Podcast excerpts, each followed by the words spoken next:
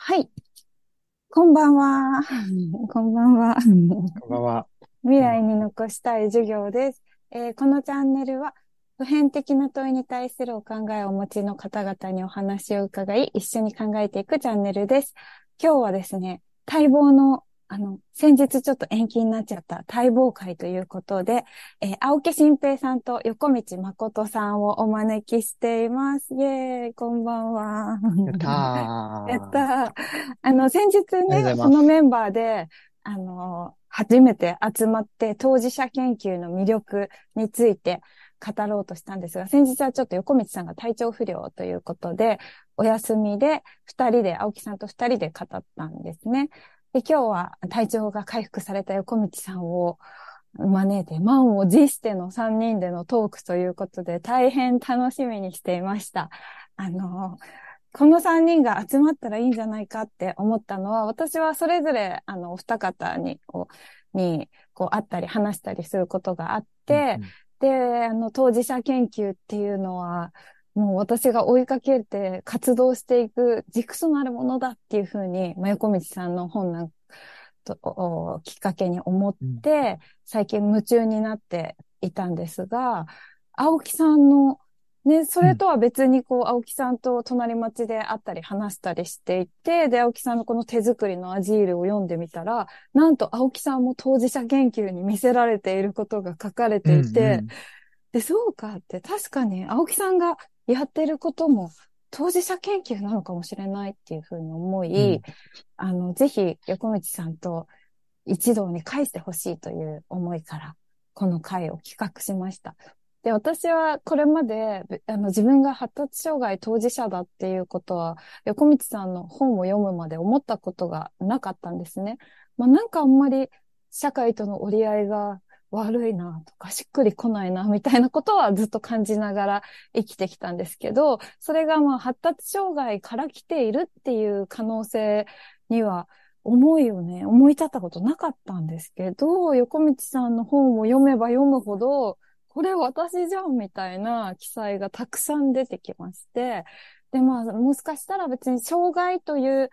あの、まあ、診断はね、受けてないし、とまでは言わなくても、私にもそういう特性があるのかもなと思い至ったわけなんですが、私は青木さんを見てると、もう自分とそっくりで、やってることとか、こう、なんか、表現系とか、キャラクターとか、すごいそっくりで、青木さん絶対、あれだよ、ASD だよ、みたいに思っていて、で、なんか、それを、横道さんは、あの、どう青木さんを見たか、本や、ね、あの、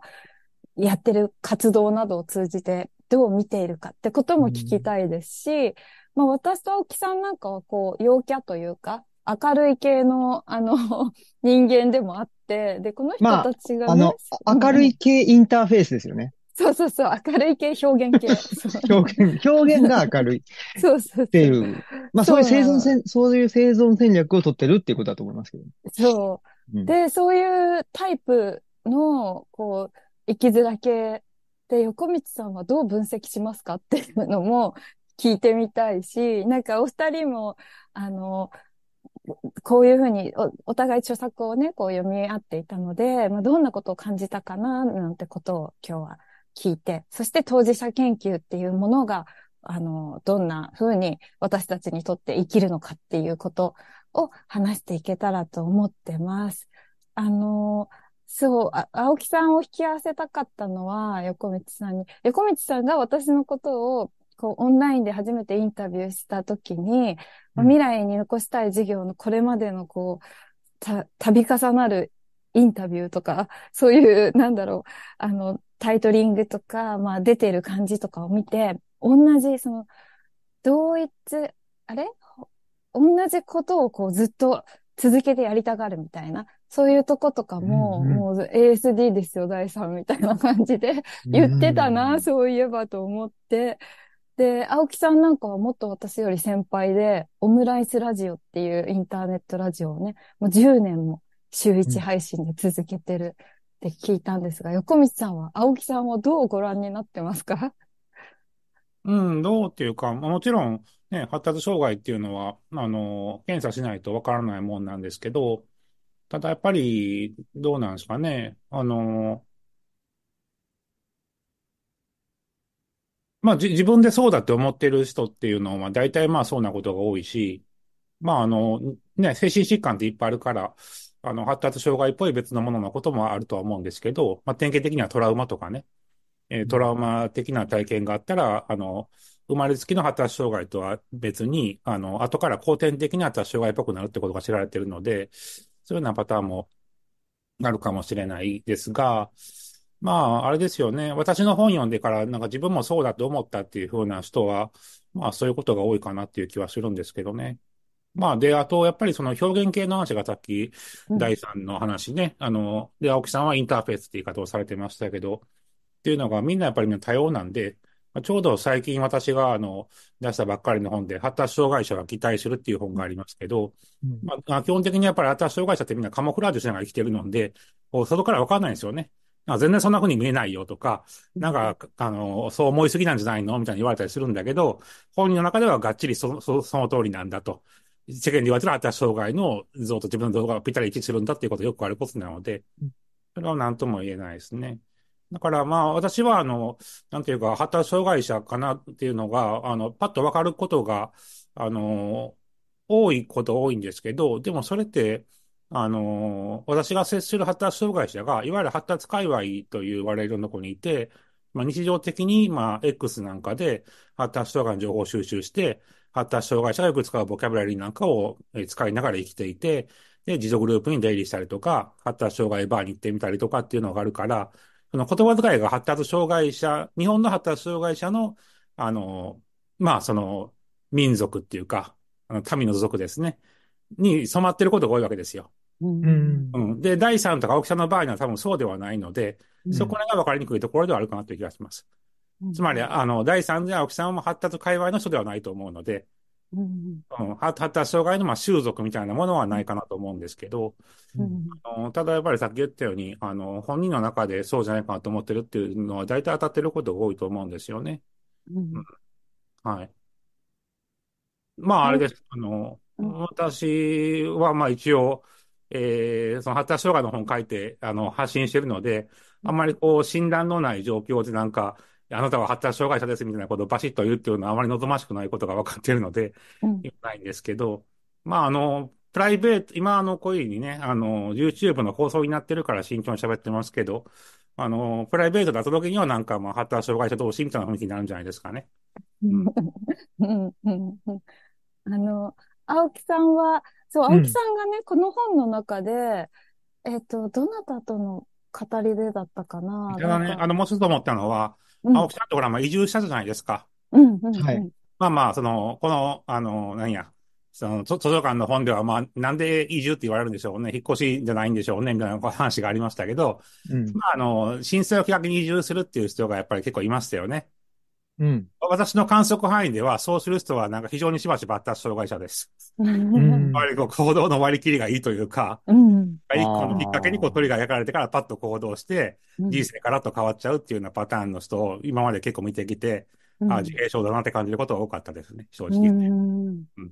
そうう。んあの、前回の、ももちろん、うん長長所にななってるところもあると思います、もちろん。うん、もちろん、もちろん。その、前回のあの、青木さんとの語りの時に話題にしたこの帯、内田先生が書いた帯で、その極端さが指摘されてて、青木さんは行動の極端さっていうところは、きっと自覚としてもあると思うし、この本の中でね、147ページ手作りのアジール。で、竹畑さんっていううん。方と、竹畑、竹博さんですねうん竹畑博さんと、あ竹畑さんが僕も青木さんも今小学生だったらきっと発達障害と言われているでしょうって言って青木さんが間違いありません笑いって書いてて、だからなんかなんとなく、その、の自覚として、まあ、発達障害なのか、他の精神疾患なのかわかんないけど、まあそういうスレスレのところにいるな、みたいな自覚が青木さんにもあるのかなと思うけど、どうですか？青木さん。そうですね。いや、本当に、うーんと、どこから話したらいいかわからないぐらい、いろいろと、あのー第三であったり、横道さんの本読んだりしてる中で、いろいろ考えましたね。考えたっていうのは、あの、深刻に考えたというよりも、あ、そうかって思ったりとか、あ、なんていうのかな。あ、これはちょっと違うな。そう、いい意味でなんですけどね。その、理解が深まったことによって、あのー今まで同じだと思っていたというか、ざっくり考えてたものが、あ、これとこれ違うんだ。そういうことがやっぱり見えてきた、きましたよね。だから、最初にやっぱ第三に、大丸さんに似てるよねって言われたときに、何が似てんのかなって言うんで、ちょっとよくわかんない、よくわかんなくって、で、あの、隣町のね、ドクリタさんと、なんか、第三に、なんだ、と、か、絡まれましたね、みたいな感じで、タさんが言ってて、そう、そうだね、とかつって言ってて、言った時に、でもだんだんと、あ、そういうことか、大丸さん言ってたの、あ、本当だな、似てんな、みたいなのを、だんだんとやっぱここの、この1ヶ月ぐらいで分かり始めて、で、それはもう間違いなく横道さんの本を読んでいく中で、うん、あ、こういうこと言ってたんだ。そうそう、大丸さん、こういう、あ、こういうことなんだっていうのは分かってきたっていうところはありますね。うん、で、えっと、横道さんの本、あのー、柏木さんとの本ですごく分かりやすくって、うん、なんだろうな、横道さんの言うことはめちゃくちゃよくわかるんですよ。よくわかるっていうか、うん、まあ理解できるっていうか、そそれはそうでしょっていうふうに思うんだけど、柏木さんの言ってることがなんか、なんていうのかな。異質なんですよ。まあ、そう、異質っていうか、な、な、すげえ普通なこと言ってんなってに思っちゃうっていうか、なんか実感として受け取れない。うん、そう。っていうのはすごくあって、だから、なんていうのかな。横道さんの、と、の考えてることとか感じてること、そう言葉にしてくれることはほぼほぼやっぱりそうだよなって。その、例えば、うんと、99ページですかね。うん、私は人間嫌いの人間好きなんですねとかっていうのはめちゃくちゃわかるっていうか、うんうん、なんか僕の言葉で言うと、なんていうのかな。社会的人間にはあんま興味はないんだけど、生き物としての人間にはすごく興味があるっていうか。うん、そんな感じ、うん、なんですよ。だから、あ、ここでも書いてあるけど、人間関係なんかにはあんま興味がないんだけど、うん、なんかその、すごく極端さを持ってるっていうか、で、なんかね、あの、この前のとクリスさんもそうですけど、なんかものすごいものを過剰に集めちゃう。うんうん、そういう人、そこに人間を見見ちゃうっていうか、あ、それが人間だよねっていうふうに、すごく共感しちゃうから、だから、社会的人間には興味はないんだけど、なんか、生物として、生き物として なんか、社会をはみ出ちゃうようなものを持ってる人に対しては、ものすごく興味もあるし、あの、大好きっていう感じはあるんです。で、ただ、なんていうのかな。僕はやっぱり自分のことは発達障害だとは思ってなくて、うん、っていうのも何かっていうと、デコボコとか、うん、その、なんていうのかな、特性みたいな話と、僕は発達障害っていうその、ワードによって語られることちょっと違うんじゃないかなと思ってて、やっぱりそこにはその特性とかデコボコが社会とフリクションを起こしてしまうと発達障害になっちゃう。まあ、社会であったり、と家族であったり、周りの環境と、うん、っていうことなのかなと思っているので、うん、だから僕はまあ、なんていうのかな。えっ、ー、と、さっき言ったように、そのインターフェースによって、なんとか、あのー、そういうフリクションが、あのー、起こりきらないところにいるので、うん、特性もあるし、凸凹もめちゃくちゃあるんだけど、発達障害っていうところとしてなんか、あまり言えないっていうかね。うんうん、で、まあ、検査も受け、あ、どうぞどうぞ。いや、それがあの、さっき、あの、ちょっと気になった擬態っていう問題なんですよね。あ、そうですよね。つまり、まあ、非常にこう、あの、周りの人のことをよく観察できているから、その周りから浮かないように、こう、慎重に、こう、まあ、あまりこう、発達障害っぽいような感じの表情を作らなかったりとか、うん。うん。やっぱり青木さんってそんななんか見るからに発達障害者って感じではないんだけど、多分それはやっぱりすごい、うーあの、周りを観察しながら、あの、上手にその、まあ、それから合合気道の感覚に出るかもしれませんけどね。あの、あこう、周りの雰囲気を読みながら合わ合わせていくことができてきて、で、それによって、あの、なんか、まあ、あの、強い抵抗なんかもうまくこう、いなせてきたっていうところなのかなって気がしますけどね。いや、もう本当おっしゃる通りで、周りのことは、ものすごくよく見ている、うー人、よく見てきたと思いますね。ちっちゃい時から。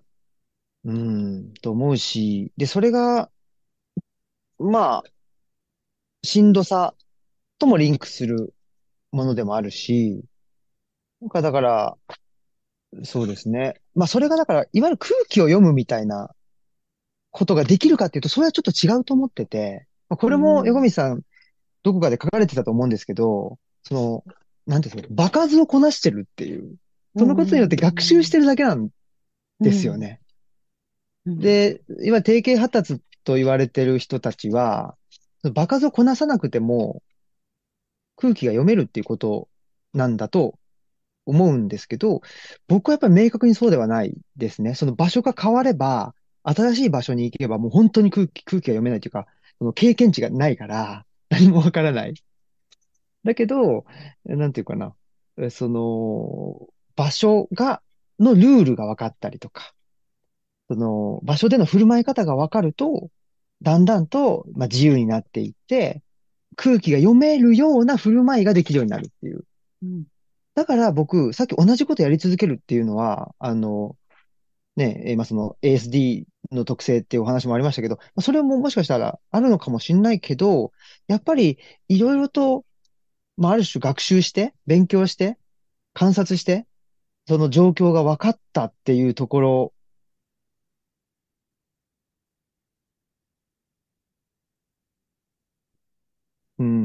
リスクというか、でも、で、あ、インターネット接続があ不安定ですって出ちゃった。うん。あ、一大瞬止まっちゃった。一瞬止まっちゃった。学習してっていうところで。そう、学習して、うんなんかせっかく身につけたものだから、うんそこで新しい場所にわざわざ行くっていうのは、結構大変うんだと思っちゃうから、それだったら、やっぱり自分の場所を作って、自分が安心できる場所を作ったら、そこに人を招くっていう方がなんか、うーん。だそれ、横道さんが当事社会やってるのってなんか、そこと関係してないかなって、勝手に推測してるんですけど、横道さんどどうですか？えどういうふうに繋がってるってことですか？なんかその自分で場所を作る。その、いや、あのね、まさにね、あの、私今書いてる本って、自助グループはアジールだっていうふうな本を書いていて、おーそうそう。だから青木さんと話すのって本当あの、あの、話話すことが決まる前から書いていたんですけど、もうすごいこう偶然やっぱりこう同じ方向に行くんだなと思って、うちょっとん。考えがあるとこだったんですよね。だからね、あの、青木さんがすごい内田先生に、あれはし私塾なんですかね？実際に習ったとかじゃなくて、私塾を、えっと、一応、大学院のゼミにも通っていて、あ、じゃあ恩師なんですね。内田先生の、うん、そうですね。いや、あの、牛田先生はなんか、あの、ほら、あの、デビュー作がためらいの倫理学っていう本で、はい。まあ、あの、つい、あの、2、3、4万年すごい面白かったんですけど、なんかまあ、その、出てきた頃にやっぱりこう、えーまあ、極端と反対の人みたいなことを言われたみたいで、うん。それってやっぱりなんかあれなんですよね。青木さんがすごい慕ってるのってなんかわかるような気がするっていうか、なんかその、まあ、つまり、まあ、内田先生もちょっとえ、えあの、ADHD っぽいところはすごいあると思うんですが、うんうん、うん。うん、自うん。分でもそう言 ASD っぽいところがあんまりない人なんで、うんうん。だからそれってやっぱりほら、例えば、あの、ポストモダニストとかフェミニストを批判するっていうのから、ね、50歳ぐらいの時にデビューしてきたわけですけど、それで結局やっぱりこう極端に行ってしまうものに対するなんかこう、危機感とか、ためらいとかっていうものがあるっていうことで、それってまあつまりなんかあれなんですよね。まあ ASD 的な人とは相性が悪いっていうか天敵的な感じのところがあるわけですよ。うんでも、それって多分なんか、自閉スペクトラム症の人たちが一番こうなんか師匠にして学ばなきゃいけない人でもあると思うんですよ。ああ。つまり、け険しい方向に行かない人っていうのがね。うんだから、その青木さんはなんとなくその自分が、えーね、た本質的に足りなくて、かつ自分が、あの、元々の人間みたいなんじゃなくて、もっとこう、あの、周りに合わせていって、周りのになっていこうっていうような方向性に、こう、一生懸命人生を歩んできて、それにこう、その方向性に、あの、綺麗に輝く星があって、それが内田先生だったのかなっていうような気がしたりするんですけどね。ああ、いや、おっしゃる通りで、僕はやっぱりちょうど良さとか、ちょうどいいとか、あとは、えっと、知足その、樽を知るっていう、やっぱり、そ、それが、本当に自分の中の、なんでしょう、永遠のテーマってあるんですよね。だから、まあでもそのために本当に、その自分の過剰性をどう取り扱うか。で、それをやっぱり抑制してしまうと違う形で過剰性っていうのが出てきて、なんかすごく、なんて言うんだろうな。まあ社会的に問題になってしまうっていうところはあると思うんですね。だからこの前のクリスさんのお話の時に、あのー、ね、明らかに過剰だっていうその写真が出てきて、やっぱり僕がやってるオムライスラジオっていうのも、あ、可視化するとああなるよなっていう。うん、でも、うん、そう、でも、それってゴミ屋敷をね、作っちゃう人っていうのは、ただ単に片付けができないっていう人ではなくて、やっぱり自分の過剰性をどう取り扱うかっていう、その、まあ、一つの方法を実行しているっていうことなんじゃないかな。あとね、私がね、観測した範囲で、その311の後に、あの、移住した人に自閉症の人が多いってことを言いましたけど、もう一個、プロレスファンには自閉症の人が多いなって感じです。ああ、青木さん。そう、そうですか。えー、で、やっぱりその自分の図書館にこうルチャリブロってつけるのと、やっぱりすごいこだわりが強いっていうことなので。こだわり、確かに。ね普通つけないでしょ、みたいな。栗田さんから、もう、青木さんのプロレス通ぶりは、もう、素人じゃないよ、あれはっていう、言われてる。いやいやいや。めちゃくちゃプロだよって言って。いやいやいや、もう、本当にその、ね、おっしゃる通りです。プロレス好きってもう本当にもうこだわりこだわりだから、うん、もう本当に何月何日の蔵前国技館でアントニオ猪木が32分何秒で勝ったみたいな、もうそういうのすごい覚えたりするから、僕はそれはもう全然あれなんで、もうね、ですけどやっぱり、なんて好きですよね。プロレスっていうものになんか見られてしまうっていうのは、やっぱりでも、さっきのちょうど良さとか、あのー、全然プロレスはちょうど良くないんですけど、でも、なんていうのかな。やっぱり、無限その、想像力って無限てか頭の中、脳内のことって無限な気がして、無限だともうどこまでも行っちゃうっていう。どこまでも、その過剰性がわーっていっちゃうんですけど、そこに、例えば、プロレスラーって肉体で、ね、あの、パンツ一枚で勝負するみたいな人たちっていうのはもう有限性の塊だと思っていて、そこに憧れを感じるっていうか、その限りある中で、どうやって生きていくかっていう。で、それが自分はついつい限りがない方に行って、もう、なんか、ね、頭ぐるぐるぐるぐる回っても、なんか、あの、オーバーヒートしそうなぐらい、なんか、あ、こうしたら楽しそうだな、ああしたらいいな、とかっていうのばっかりわーってな考えちゃうんで、だプロレスラーでも、ね、なんかな、殴り合ってるのとか見ると、わ、すごいなっていう、なんかもう本当に感激しちゃうみたいな。私がね、プロレスを見ていて、すごいやっぱり自閉症向きだなと思うのは、プロレスってその、それこそすごいギミックがね、あったりとか、はい、まあ、脚本というかブックがあって、はい。対抗関係があったりとかして、すごいオタクっぽいっていうか、うんうん、こだわりに満ちてるんだけど、一方でこう、ショービジネスだから、めっちゃエンターテイメントされるじゃないですか。そうですね。こう自閉症者はこだわりを生かしながら、こうやったらなんかみんなにこうモテる人になるっていう風な点で、自閉症者みたいに、大体こういじめられたりとか、モテなかったりする人が勝ち残っていくルートがプロレスだったりするわけですよ。そこになんかあの、ファンはみんなこうピンとくるものを感じて、あの、プロレスの追いかけになってるのかなという気がします。プロレスファンでモテる人ってあんまり知らないですもんね。まあ、基本的にはあの、てっちゃんと同じですよ、大体ね。とね。はい。なんか、女の子がみんな興味持たない分野で。そうそう。そういうのをなんか、やっぱり語り合ってんのが楽しいですよね。何の話でしたっけ？大丈夫ですかね僕。大丈夫、大丈夫。あの、私はこう、横道さんの、そう、本をね、読んでて、で、青木さんと私なんかこれだよ、みたいに、思ったのが、まあもう今出た話を一言でまとめるとっていうことだけど、この一つにならないの中で出てきてる、こう、込み出しっていうか、タイトルあ、小さいタイトルで、生きづらい人のその頑固さと純粋さって書いてあって、あすっごい頑固なんだけど、すっごいピュアでもあるっていうのは、多分、い、あの、青木さんと私はそんな感じだと思うっていうふうに私は青木さんを見てて思うっていうか、そうそうそう。なんか自分のこだわりを貫くために、その、移住までね、しちゃうとか、私の場合だったら、まあアメリカにこう一人で留学したりとかしてたから、その頑固さっていうのは多分普通の人からしたら驚かれるっていうか、なんでそんなことまでやっちゃうわけみたいな。なんだけど、そのそれをこう、貫いてる、その行動を貫いてるのは、もうピュアネスっていうか、なんか、すごいね、そう、今回、横道さんの、こう、新作、まだ刊行されてない新作で、あの、当事者批評の、えっ、ー、と、タイトル何でしたっけ？与謝野明子とか出てくる。えー、創作者の体感世界。あ、そうだ。そう、創作者の体感世界っていう新作があって、私、あの、次のイベントに関連するからっていうことで、私、ちょっと PDF で読み進めてるんですけど、うん、それの中に、その、与謝野明子とか、あと、皆形熊楠とかの、うん、まあ、そういう自閉症者の特徴として、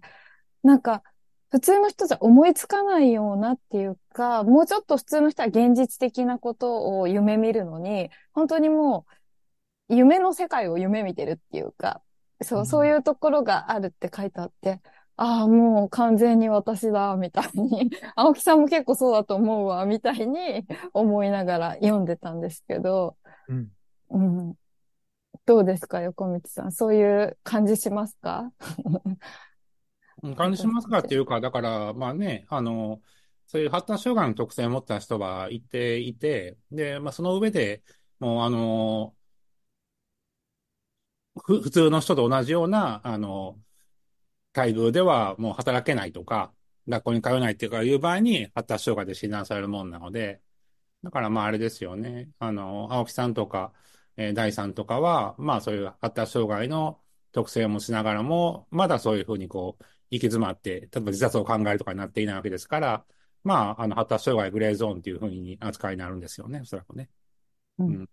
私もまあ、その、休職していた時にはやっぱりもう生きるか死ぬかという感じでしたから診断を受けましたけど、今はもうなんか働けてますから、まあもちろん合理的配慮をしてもらって働いてるわけなんですけど、だから私もまあ実質的には発達障害グレーゾーンという人なんですよね。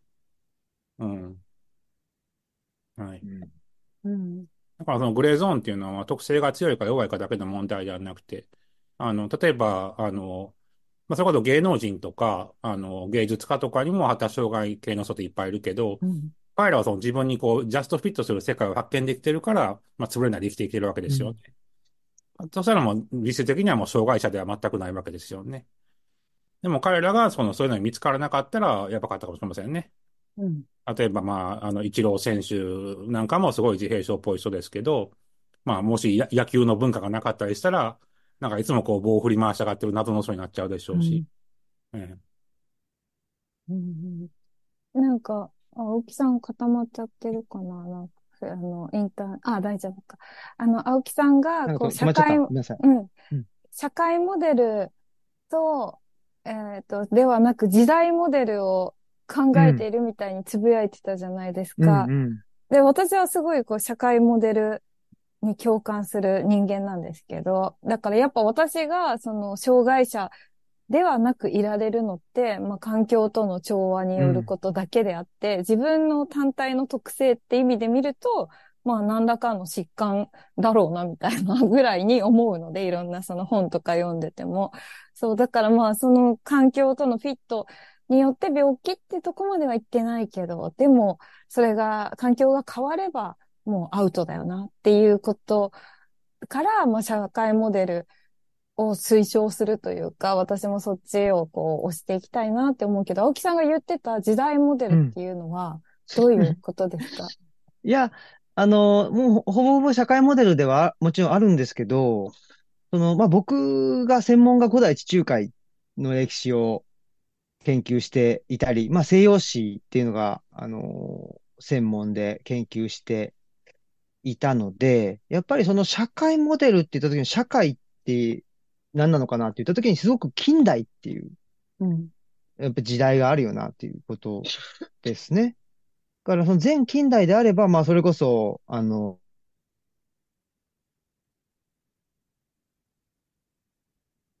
あ、止まっちゃった、また。あの、うちの問題なのかなダメですね。あ、つながった。大丈夫だ。ちょっと接続が。あ、止まっちゃったけど、また今大丈夫です。前近代。ねえ。ああ、うん復活した。止まっちゃいました。復活したごめんなさい。うんなごめんなさいって、ぼ僕が悪いわけじゃないかもしれない。まあでも、わかんないうちのあのなんだろうねネネット環境がよく、まあね、前山の近代、そう中だから。。近代に、近代に、うん。やっでぱ近代っていう時代が、まあ、あの、大きく言うと国民を作っていくとか、うん市民を作るであったり、標準っていうところを、あのー作っていた時代だと思うので、そうすると、まあ、なんていうのかな。まあ、もちろん社会モデルって言って、社会が、あのーうーん、社会のせいで、まあ僕は障害っていうものが、あの、発生しているというふうに思っているんですけど、その社会っていうのが、まあ、おそらく、うん、近代、で、まあ日本で言ったら、まあ明治とか、あとは昭和のね、あの戦前の昭和と、あの戦後の昭和ととか、高度経済成長期ととか、やっぱり違うだろうなっていうところですね。その経済、えー、社会的な状況っていうのにおいて、その、障害を発生させている社会っていう側が変わっていってしまうっていうことですね。だからちょっとその、社会モデルではもちろんあるんだけど、もうちょっとタイムスパンを長く取りたいなっていう部分ですね。うん、うん。うん。で、えーっと、ちょっと話が逸れちゃうかもしれないんですけど、この前、まあ、あの、とクリスさんともお話ししてましたけど、その、浦川に、えーの電車が廃線になったっていう話があって、これはやっぱり、すごく大きなことだなというか、あの、大きなことって、まあもちろんね、不便になったっていうことでもあるかもしれないけど、やっぱり東吉野村で住んでると、東吉野村も電車が通ってないんですよね。で、やっぱり電車が通っていない場所は、え何かやっぱ地域の文化であったりとか、そういうものが残ってるっていうことですね。うん。だから近代化の象徴ってやっぱり鉄道であり、うん。ね、まあ、鉄道でありというか、まあ、鉄道ってすごく象徴的だと思うので、その合理化とか、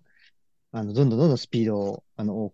速くする。で、えっと、物量をどんどんどんどん、あの、大きなものを、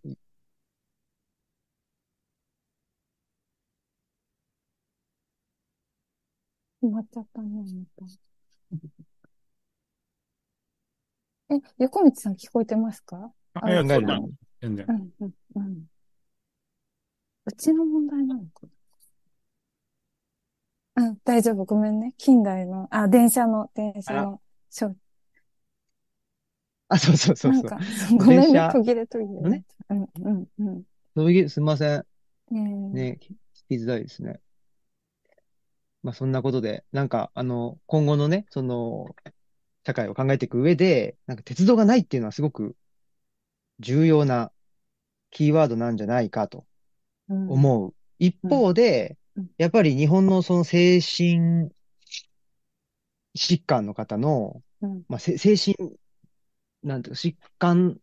対策っていうのってね、1960年代以降って精神病院がたくさん山の中にできていたわけじゃないですか。うんすごくその、閉じ込められていっちゃった。そこは電車ももちろん、あの、行かないしっていう。その閉鎖性と、なんかその、なんていうのかな。電車は通ってないんだけども、ベテルみたいにちょっと、まあ、当事者研究的な、うん開かれているっていう。でその、山の中で開かれている場所を作るっていうのは結構僕はそのアジールに近いんじゃないかなと思って、まあ手作りのアジールっていうのを書いたみたいなところはあるんですよね。うん。いかがですか？あれですよ、さっきのその、悲願の図書館の中で、内田先生から、あの、もうさ、この10年ぐらいしかチャンスはないと脅されてましたよね。要移住するっていうのも、みたいな。そうん。うん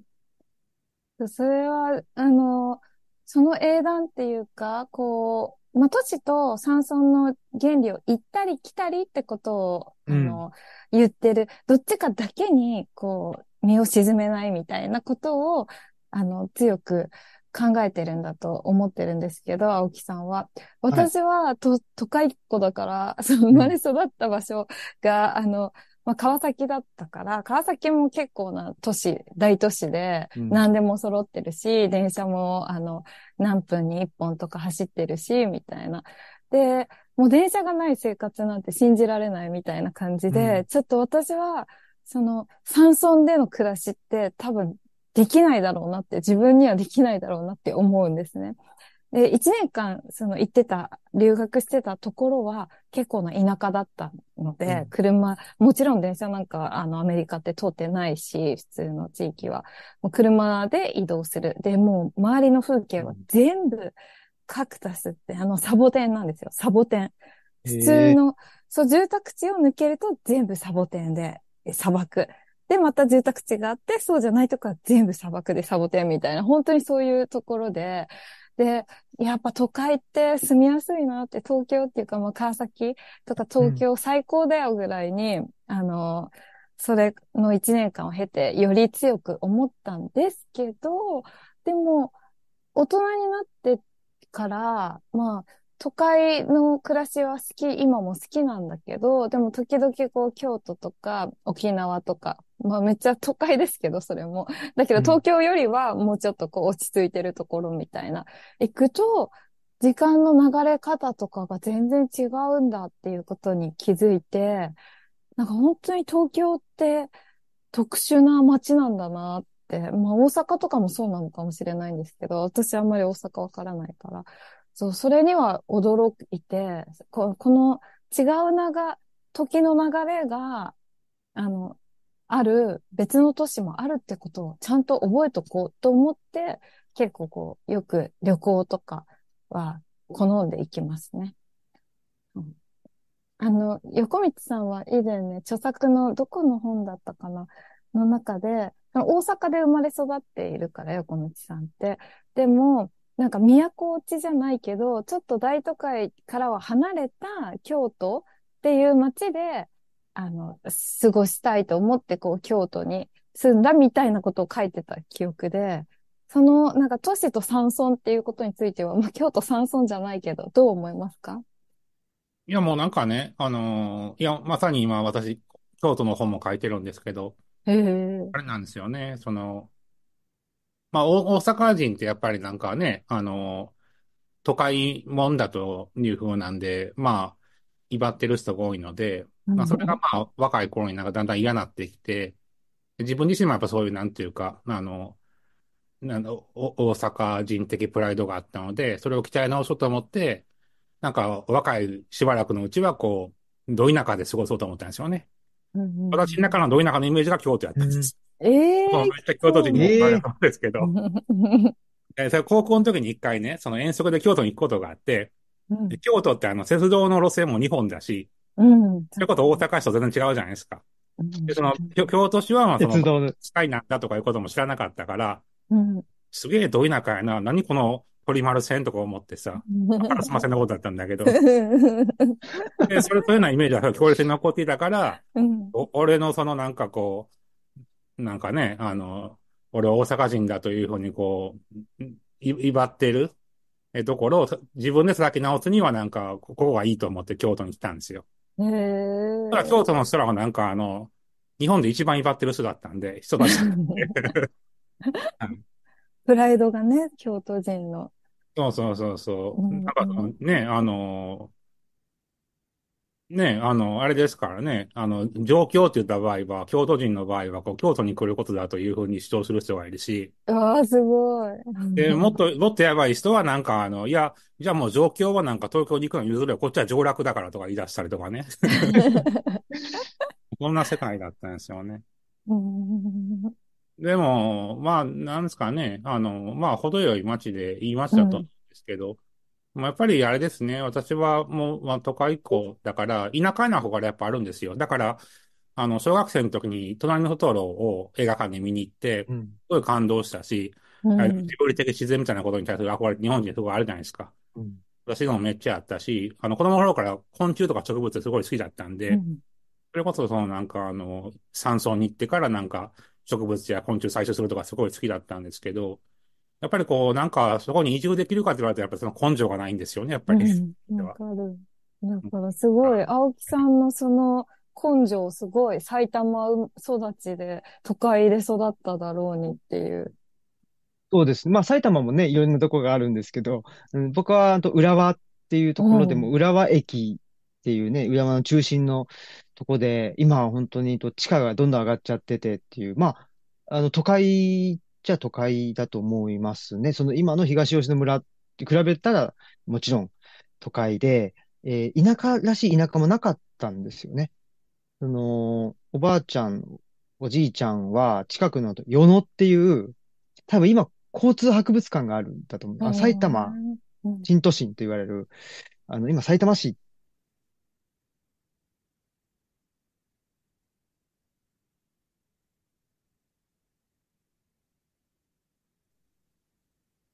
まっちゃうね。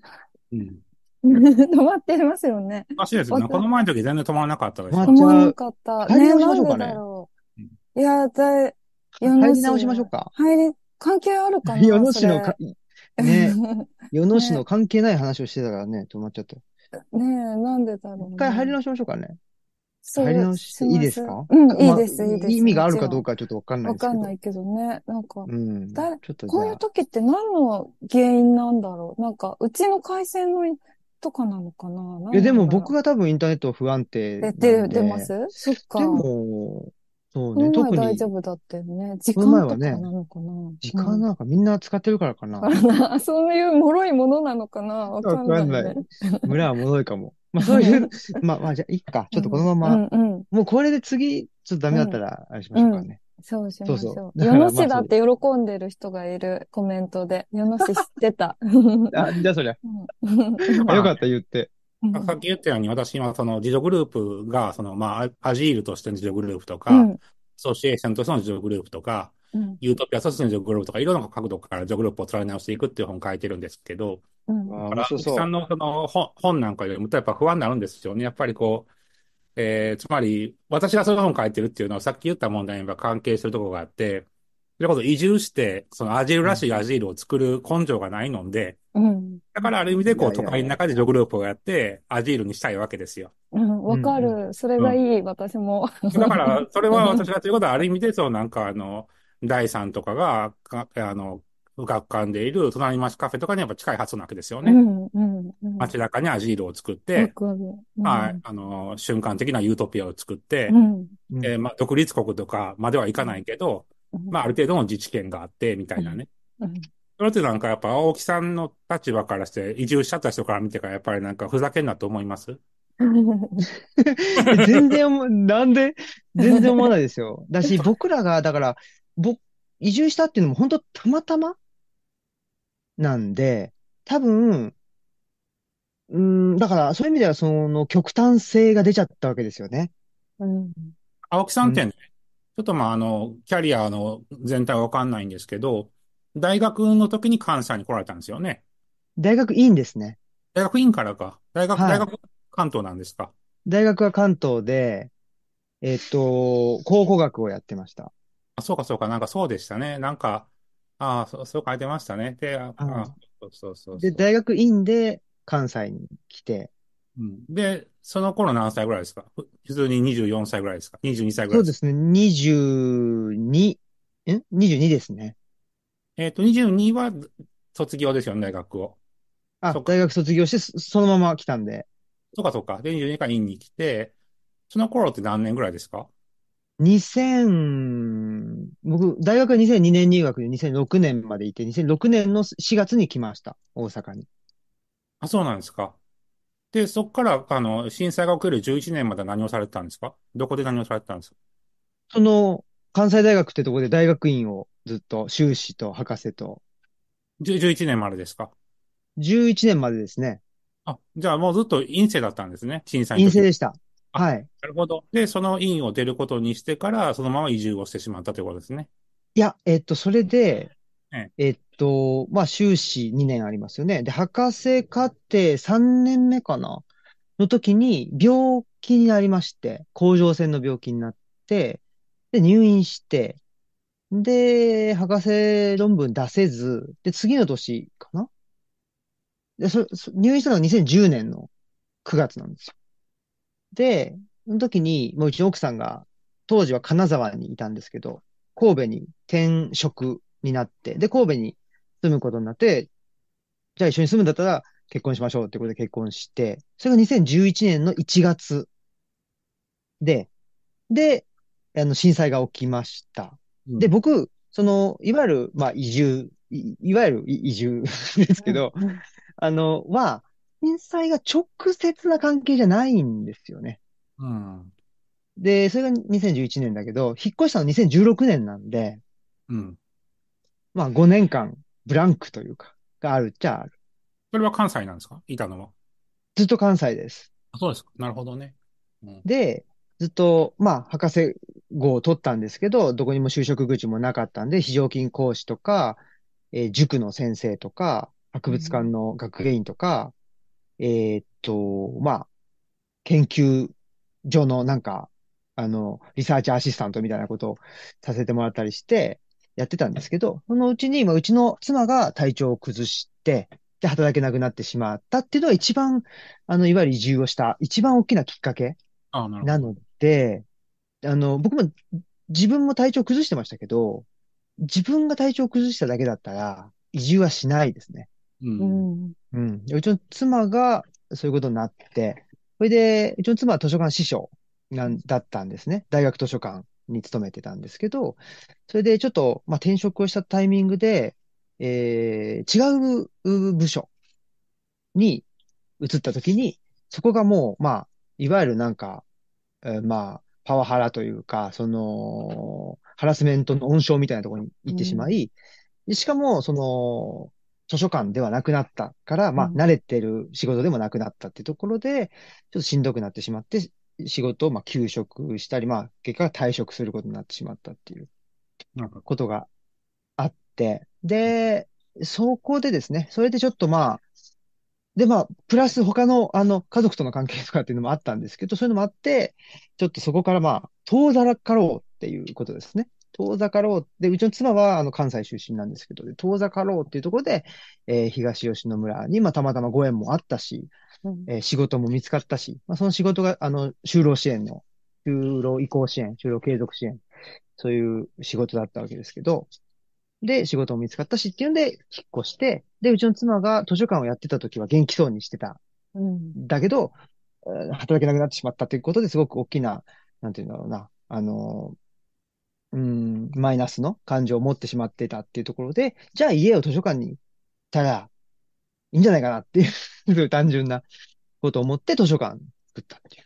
今、青木さんは研究とかされてるんですか？一応論文はもうぼちぼちですけど、でも、なんていうんですかね。あの、研究者みたいな。まあ、見る人から見たらそうなんでしょう。ね。うん。でもやっぱり、なんていうんですかな。歴史の研究をして、で、いわゆる論文を書いてっていうのは僕には向いてなかったですし、その今みたいに自分が思ってることとか感じてることとかどっかに行って感じたこととか、誰かと喋って、えー、思ったこととかっていうのを言葉にしていくっていうやり方の方が向いてるし楽しいなっていうところがあるので、大学にまた、あの、またというか、あの、大学に勤めたいなっていうことは思ってないっていう状況ですね。うん、なるほど。うん。なんか、主な、その収入源はどういうとこなんですか？えっと、基本的には、あの、就労支援を7年くらいやってたので、はい。で、そこで、去年の10、うん、去年の夏ぐらいに、ちょっと、あの、辞めて、で、今は、あの、NPO、あ、それこそね、うんと、大丸さんの本にも出てくるんですけど、その NPO、まあ代表が、あと今井さんっていう人がやってる NPO の広報っていうのを、週4日かなやってて、あとは、まあ、あのー、本書いたりとか、なんか、ラジオでしゃべっることもちょっと、なんかお仕事にさせてもらったりもしてたり、いろいろと、ちょちょぼちょぼちょぼちょぼやってるっていう感じです。うん。なんかあの自分の人生をなんかいい感じに設計できていいですよね。うん。いや、だからでも、せ、どうなん、もう本当行き当たりばったりですね。でその中で、なんか僕は、その、さっきプロレスの話じゃないんですけど、その、主体性を持てとかって言われるのが結構しんどくって、で、計画立てろとか言って、そのそれこそね、人生設計だみたいな、それしてもうまくいかないっていうのが分かってるんで、自分がそこにうまく乗れないっていうか、分かってたので、なんか、その、起こってる事象に対して、どう受け身を取るかみたいな。なんかそういう人生な気がしていて、プロレスもね、その、受け身の美学っていうのがあるわけですけど、うん、受けの美学っていう、相手の技をどう受けるかっていう。で、それが、その受け方をどう見られてるかみたい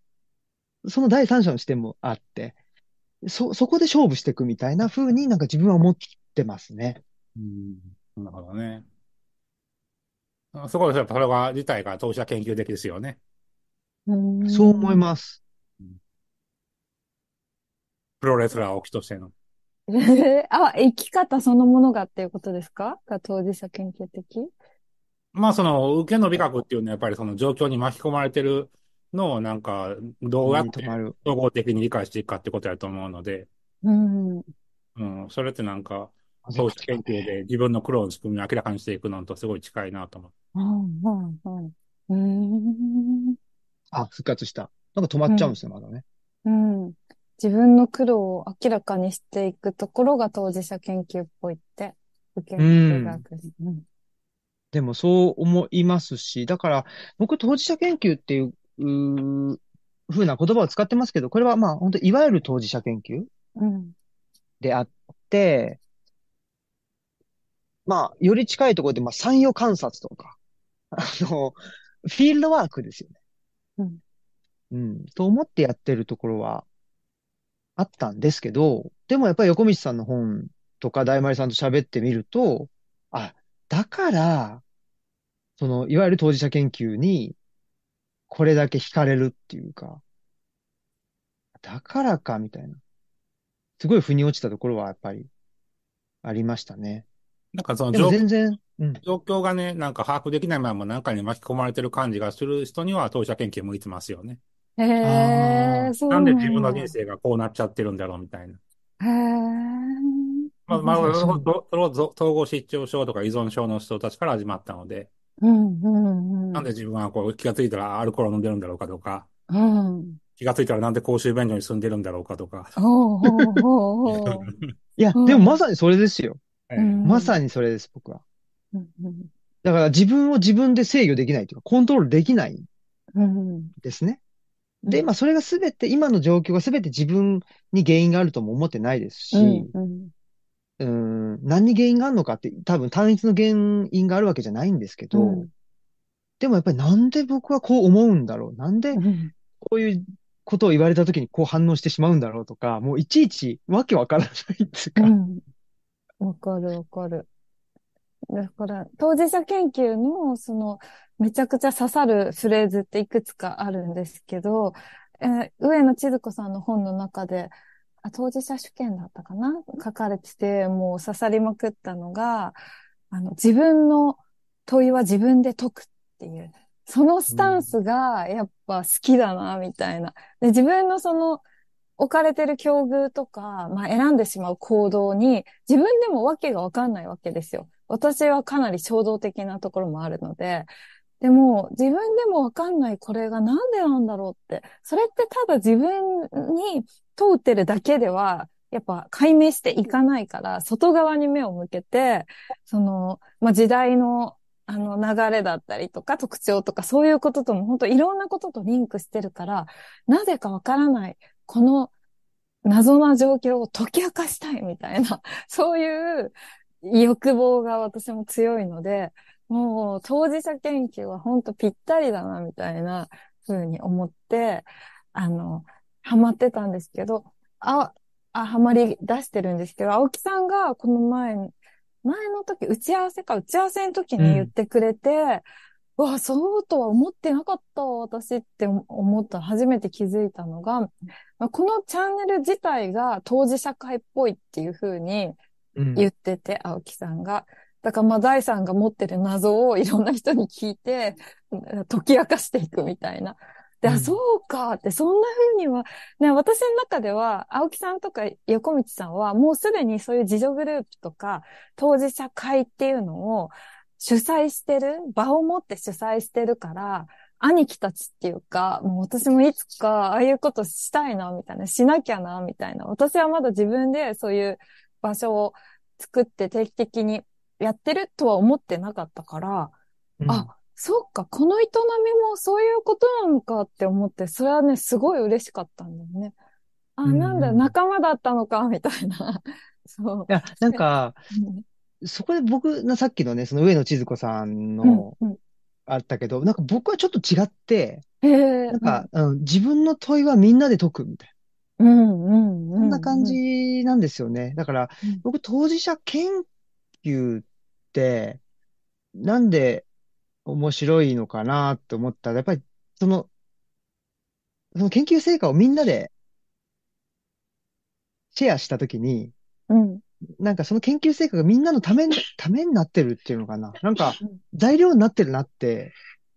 思う瞬間がすごく、なんかある種楽しいっていう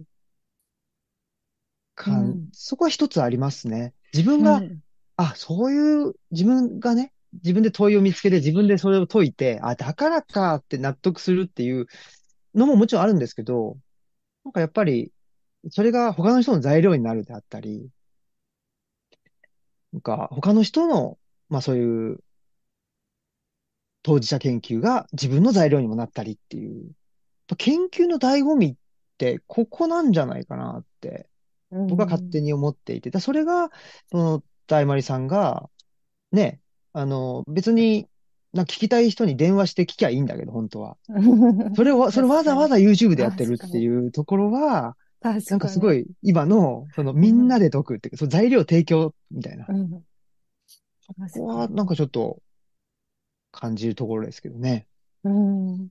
中道さんはどうですか？当事者研究の標語で言う自分自身で共にってやつですよね。うんうん、自分のことはこう自分で背負いなさいというふうな、一方でこうなんかその自助的な進めがあるわけですけど、うん、仲間がいるのでその力は N 説に借りましょうっていうのが、両方あるっていうのがね、当事者研究の大事なところなんで。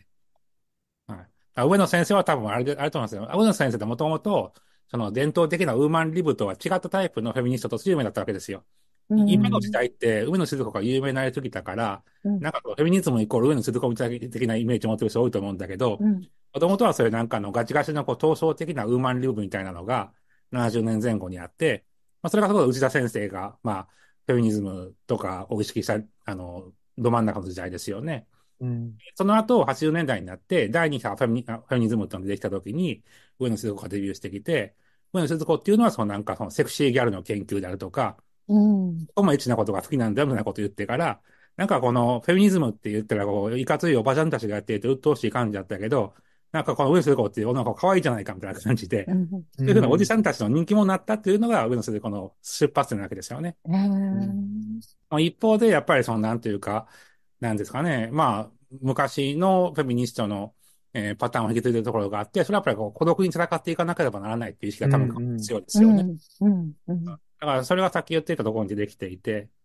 うん。だからその、あの、第3は多分そのさっき青木さんが言ったような方向に近い人なんだけど、うん、上野さんに最近ハマってるから、一緒だと思いすぎちゃったんだと思う。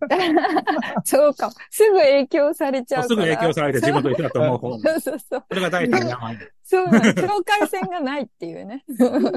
めっちゃ面白いですね。聞いたことに、あの、流れてくっていう。そうなの、そうなの。そうなの。でもなんかそういう、本当さっきの青木さんが言ってた受け身の美学っていうのは、私も結構意識して、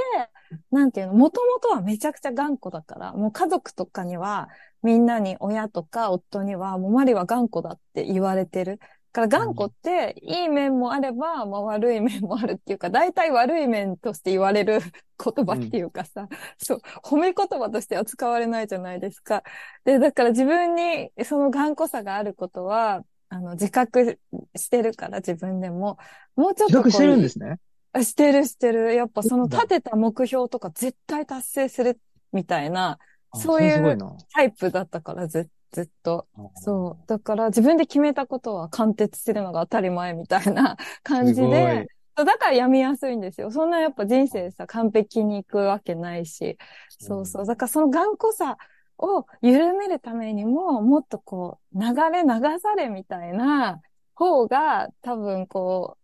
生きやすいだろうなっていうことにある時から思って、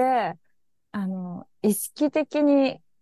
状況とか、まあ、聞いたこととかね、あった人とかに、あの、その自分の頑固さを消して、そっちを信じてみるっていうことは、大人になってっていうか、この30歳とか過ぎて、あの、意識的にやるようになったことで、そっちの方が本当楽しい。いろんな人自分の頑固さを貫くより、なんか予想外なことになるから楽しいよね。うん、でもそれも度合いなんだろうな。本当に自分の なんか書くなくて 全部流されっぱなしだと、それはそれで生きづらいんだと思うっていうか、どうなんだろう。うん、うん、うん。ねえ。いや、だから僕は、その、自分では結構柔軟な人間だと思っているんですよ。なんか、あ、なんでもいいですよとか言って言うんだけど、でも、その無意識のところっていうんですか？言語化できないというかね、なんかやっぱり意識してない部分ですんごい頑固があるから、うん、なんか、この前もその編集者の人が言われたのが、青木さんってなんか、何でもいいよって言うけど、本当のところは全然良くないっすよねって言われたんですよ。だから、自分では意識の中では柔軟だと思ってんだけど、この無無意識が多分すごいひどいんでしょうね。うんで意識が狭いっていうかだから、すっごい実は頑固なんだけど、それを意識できてないっていう。うんこれがなかなか、なんていうか生きづら、生きづらさと呼んでいいのかわかりませんけど、ちょっとそのギャップなんですよね。ギャップだな。だからギャップが激しいとこに、私はもう青木さんとのこう、共通点を見出してるっていうか、中身と外側が全然違うみたいな。そう。それがそっくりだなってそう思ってるところですね。ね今度の来週のトークは、うん。ね、それをテーマにっていうことですね。そう9日、うん、2月9日の7時から9時が青木さんとの生きづらさのとの向き合い方イベントで、翌週の15日木曜日、あ、9日は金曜日だ。で、15日木曜日は横道さんとのジェンダー、セクシュアリティをテーマにした当事者研究の会を、隣町カフェで開催するので、あの、こんだけさ、あの、無料の媒体で喋っといて、こう、有料イベントに誘うの申し訳ないんだけど、そう、でも、多分違う、また、毎回違う話になると思うので、テーマが違えば、あの、語りは異なるっていう感じで、そう、違う話をすると思うので、ぜひ、参加できる方は、そう、参加してください。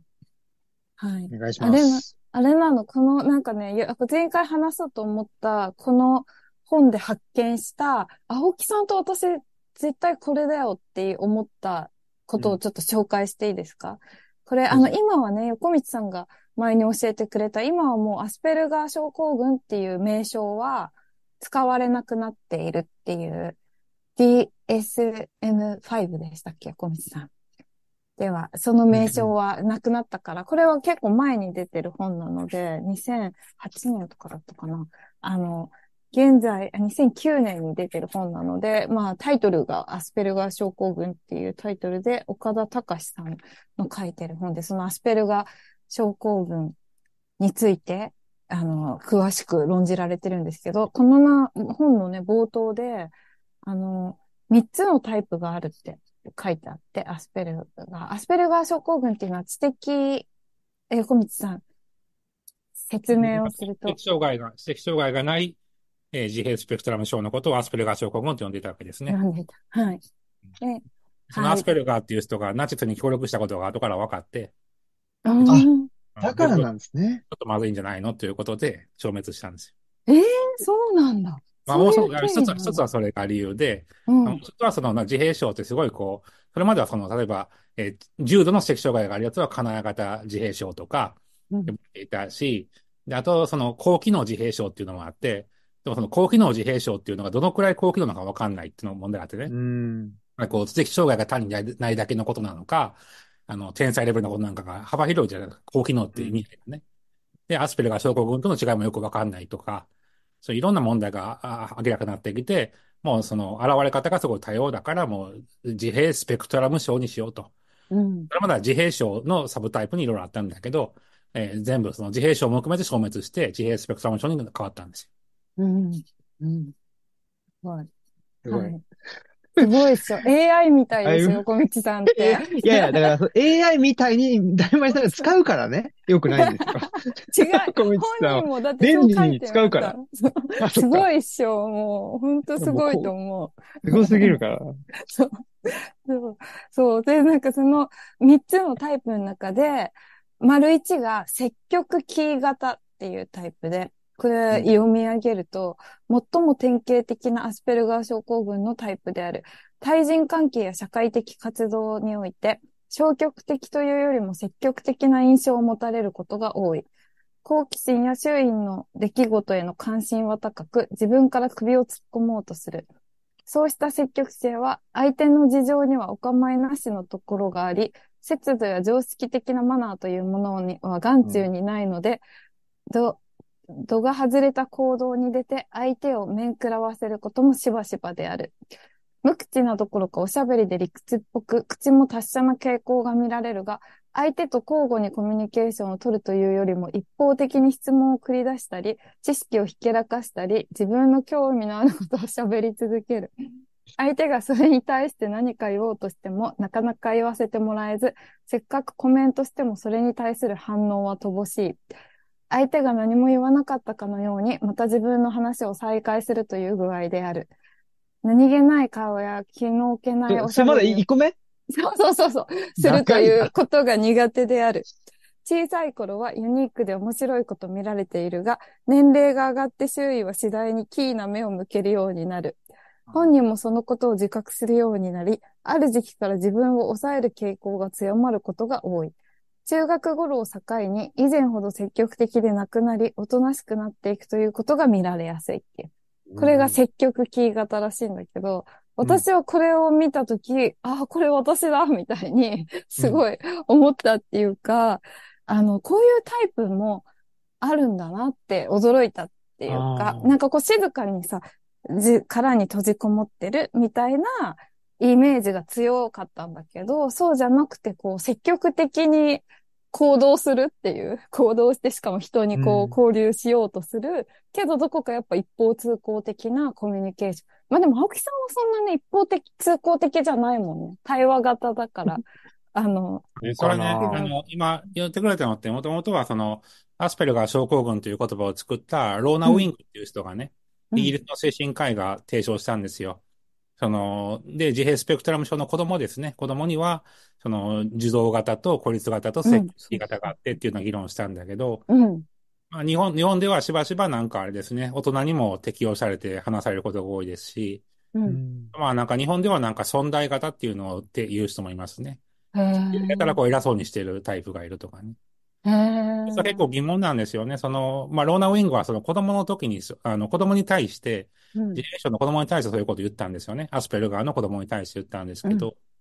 でもなんかね、せその成長していくとさっき言ったその擬態の問題が出てくるので、うん。もっとこう多様な感じにみんな人格って分かれていくし、あの、それこそインターフェースというか表現形が変わっていくもんなので、そんなにこうなんか積極キーとか自動とか孤立とかって三分類できるかなっていうことを私は疑問に思いますけどね。うん。うん。うん。まあ、つまりど、あの、どんな人でもなんか見方によってはなんか自動的な面があるし、うん。してる面があるし、積極的な面があると思うので、うん。なんかその、その人のどこら辺になんかフォーカスするかで変わってくると思うんですよね。う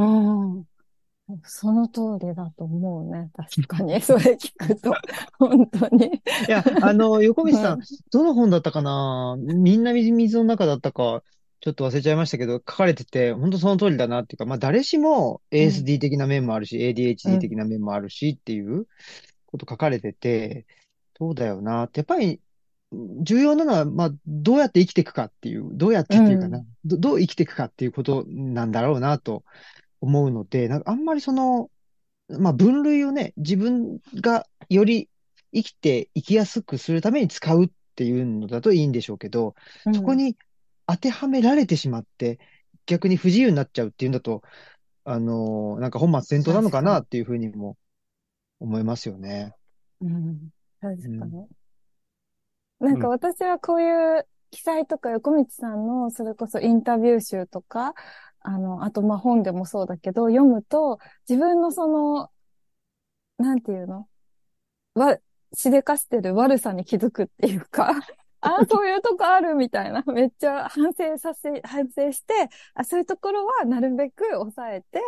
で、まあ、いいところを出すように気をつけようみたいに思うから、すごいこう、ありがたい学びを得させてもらっているっていう感じで、うん、そう、あの、使わせてもらってる。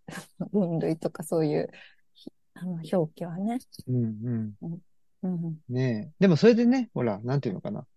だまりさんがね、もう誰も友達がいなくなっちゃうとか。うん、そういうんだと、やっぱりちょっとね、その見直した方がいいと思うんですけど、見直したりとか、なんかね、他の人のアドバイス聞いたりとかした方がいいけど、まあそうじゃないんだったら、別にそんな、なんか反省しすぎることもないんじゃないかなとは。ああ、そうか。うん。だそれが、その障害っていうものの難しさっていうかね、その、うん、ささっきの本でも書かれてましたけど、こういう印象を持たれるっていうね。うん。これが難しいっていうかね。で、はっきり言って、自分が生きていく上でどう印象を持たれてたって、構わないっちゃ構わないんだけど、うん、でも一方でその印象を持たれることがすごく大事っていう、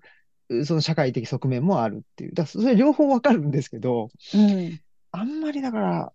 ねどう印象を持たれてるのかなっていうことばっかになっちゃってもしんどいし、うん、かといってそれを一切考えずにね、えー、生活できるかって言ったら、それもなかなかえー、それこそね、友達が、あの、誰もいなくなっちゃうとかね、そういうことになっちゃうし、そうそう、なっちゃうし、やっぱり、その間を、あの、行ったり来たりしながら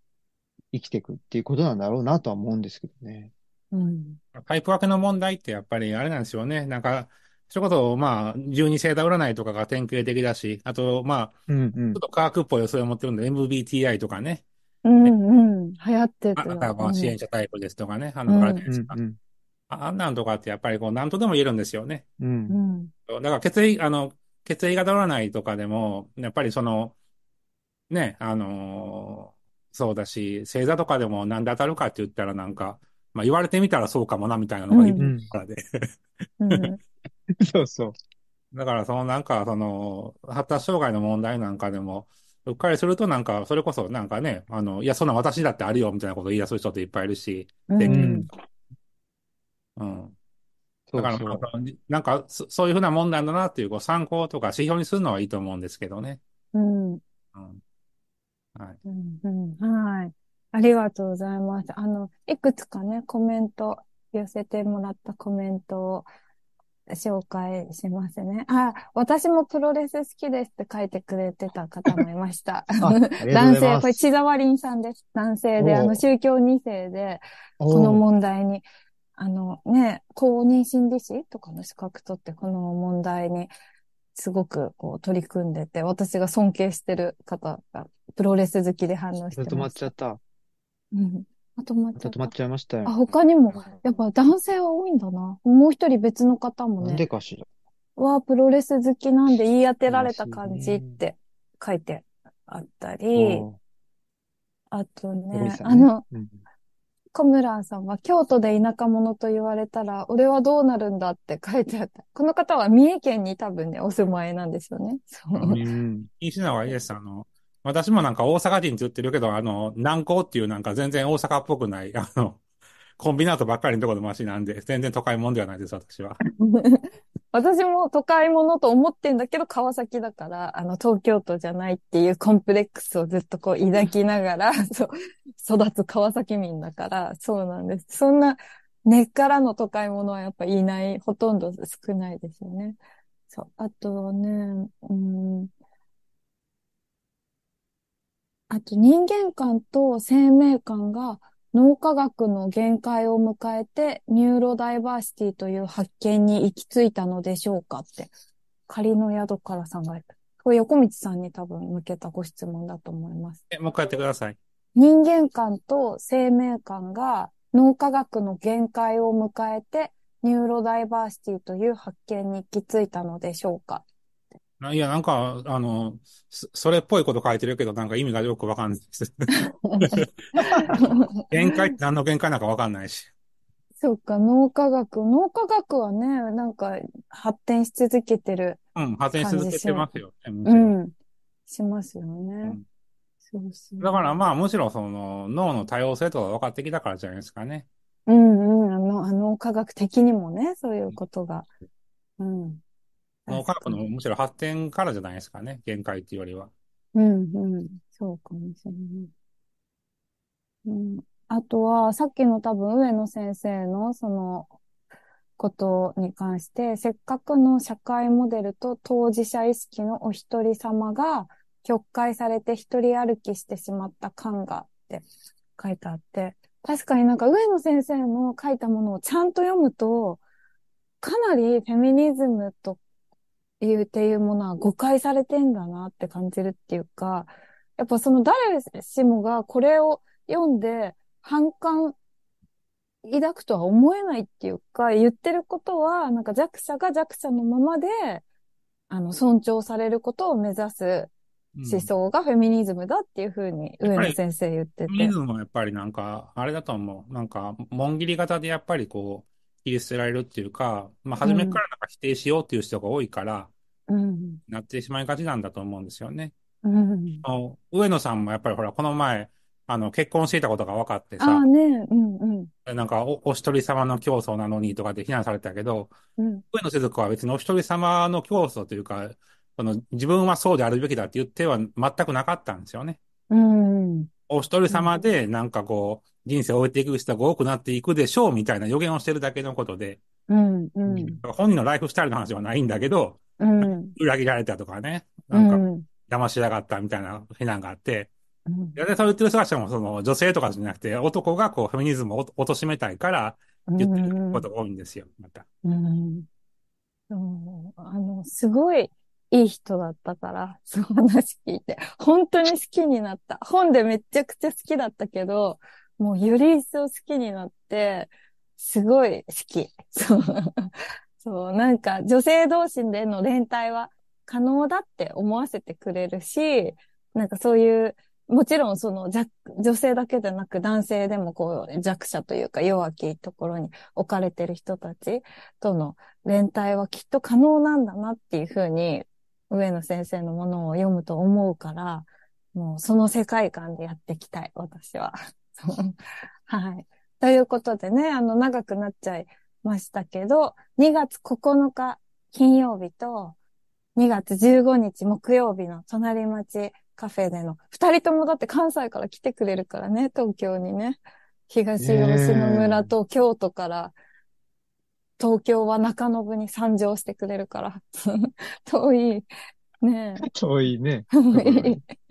遠いから、あの、この機会をお見逃しなくということで。はい。今日話してたことと通ずるね、あのテーマ、両方とも生きづらさとの向き合い方と、ジェンダー、セクシュアリティの現在形っていうテーマで。はい。楽しみです、私も。また引き続き、次はね、あの、クリスさんも交えて、当事者研究ミーティングをね、そう、どんどん、どんどん、どんどん拡大しているという。研究会ね、作ろうね。これでね。ねえ。楽しい。いや、その、クリスさんの会、すごく良くて、なんか、当事者研究っていうのが、まあ日本とか、あと韓国にもあるんですかね。その、うん、でも、ああいう西洋的、西洋って言っちゃうとあれかもしれないけど、アメリカとかね、クリスさんニュージーランドの方かな、うん、あのー、では、まあ、あんまり盛んじゃないっていう話もう面白くて、なんかその、そんなことを言ってないで、なんだと、元気出せよみたいなふうに言われちゃうみたいな、その、弱さの自己開示みたいなのができないっていうか、うん、話が、もう面白かったですね。うん、それももっと、聞いてみたいなっていうふうには思いました。うんうん。裏側でね、クリスさんと毎日のように顔合わせたけど、クリスさんがもうあの、いや、あの、ブラベテルに行ったら、まずそのオフィスに通されるわけですよ。その、うん。ユーベテルっていうところのね、まあそのメインの事務所の2階にオフィスがあって、でそこでまあその、普段ミーティングしたり、当社研究をしたりしてるんだけど、でそのオフィスの端っこになんか頑張らないっていう習字が貼ってるんですよね。うん。いいですね。書が貼ってるわけですよ。うん。で、それでまあベテルに来たなと私も考え抜け、考え抜けたんですけど、クリスさんが会うたびになんか頑張らない、頑張らないってつぶやいてるんですよね。いやー、かわい、いや、かわいそうですよ。かわいそうって言っちゃうとあれだけど、だそれだけ頑張れ頑張れっていう社会の中で育ってきたし、ね。本当に、かわい、かわいそうって言っちゃあれだけど、感動したのはね、その、私が行ったので、その、当事者研究全国交流集会とか、ベテル祭りとかが開かれる時に合わせて行ったんですけど、で、で私あれなんですよね、なんかその、まあ、せっかくなんでっていうことで、その、まあ、そこに通所してる人が、あの、使ってる和室みたいなところで、まあ、ゴロゴロしてたんですよ。はい、いいです休、ね。休んでいいって言われたんで、じゃあ、まあ、あこっち休むかと思ったんで、そしたらなんかこう、疲れた人が運び込まれてきて、で、あの、こう、きあの、救、救急処置をされてるわけなんですよね。で、あの、こう、いあの、呼吸とかをね、ちゃんとしてとか言われてるんだけど、周りでみんななんて言ってるかって言ったら、頑張らない、頑張らないと応援してるんですよ。いいすごい、なすごい一貫してるなと思って。大事ですよ。うんどうしたってちゃんとしようとしちゃいますからね。うんその圧力の強さといったらないか強さたるや。う本当ん。に。だから。私がさ、あの、ダメレンとか大好きで、もうダメレン最高じゃんみたいに思ってるのも、やっぱ彼らは頑張らないことを、あの、頑張ってきたから。そう。いや、だからね、やっぱりちょっとこれうん大、大マリフェスをやった方がいいと思う。もう、みんな集めて、まあ集めてっていうか、わかんないけど、まあね、数日にわたって、うんね、そうそう。そういうんで、もう。大マリフェスを開催してください。うんよろしくね、その時は。ぜひぜひ、当事者会の部として、はい、部としてね。参加します。はい。くじゃあ、また、あの、お二人とは、すぐまた来週、再来週で会えるので、楽しみにしてますし、クリスさんとの会も今月末にね、行う予定ねなので。え楽しみだ。はい。はい。またまた、じゃあ今後とも当事者研究を盛り上げていこう。はい。横道さんの新刊もいつも楽しみにしてます。はい。ありがとうご擬ざいます。態はさっきの、えっ、と、発達障害者は擬態するが出たばっかり、明日発売ですか？えー発達障害者が期待するは2月3日だから今日ですね。おー、おー今日、めでたい。今日発売。うん今日のね話面白かった心配になるぐらいね。そう、本当にしそう。まくってる。本当にそうですよ。体を大事にね。ねえ、本当だ。はい。ではでは皆さんもまた、あの、また、ぜひご視聴ください。イベントもよろしくお願いします。お願いします。はい。はい。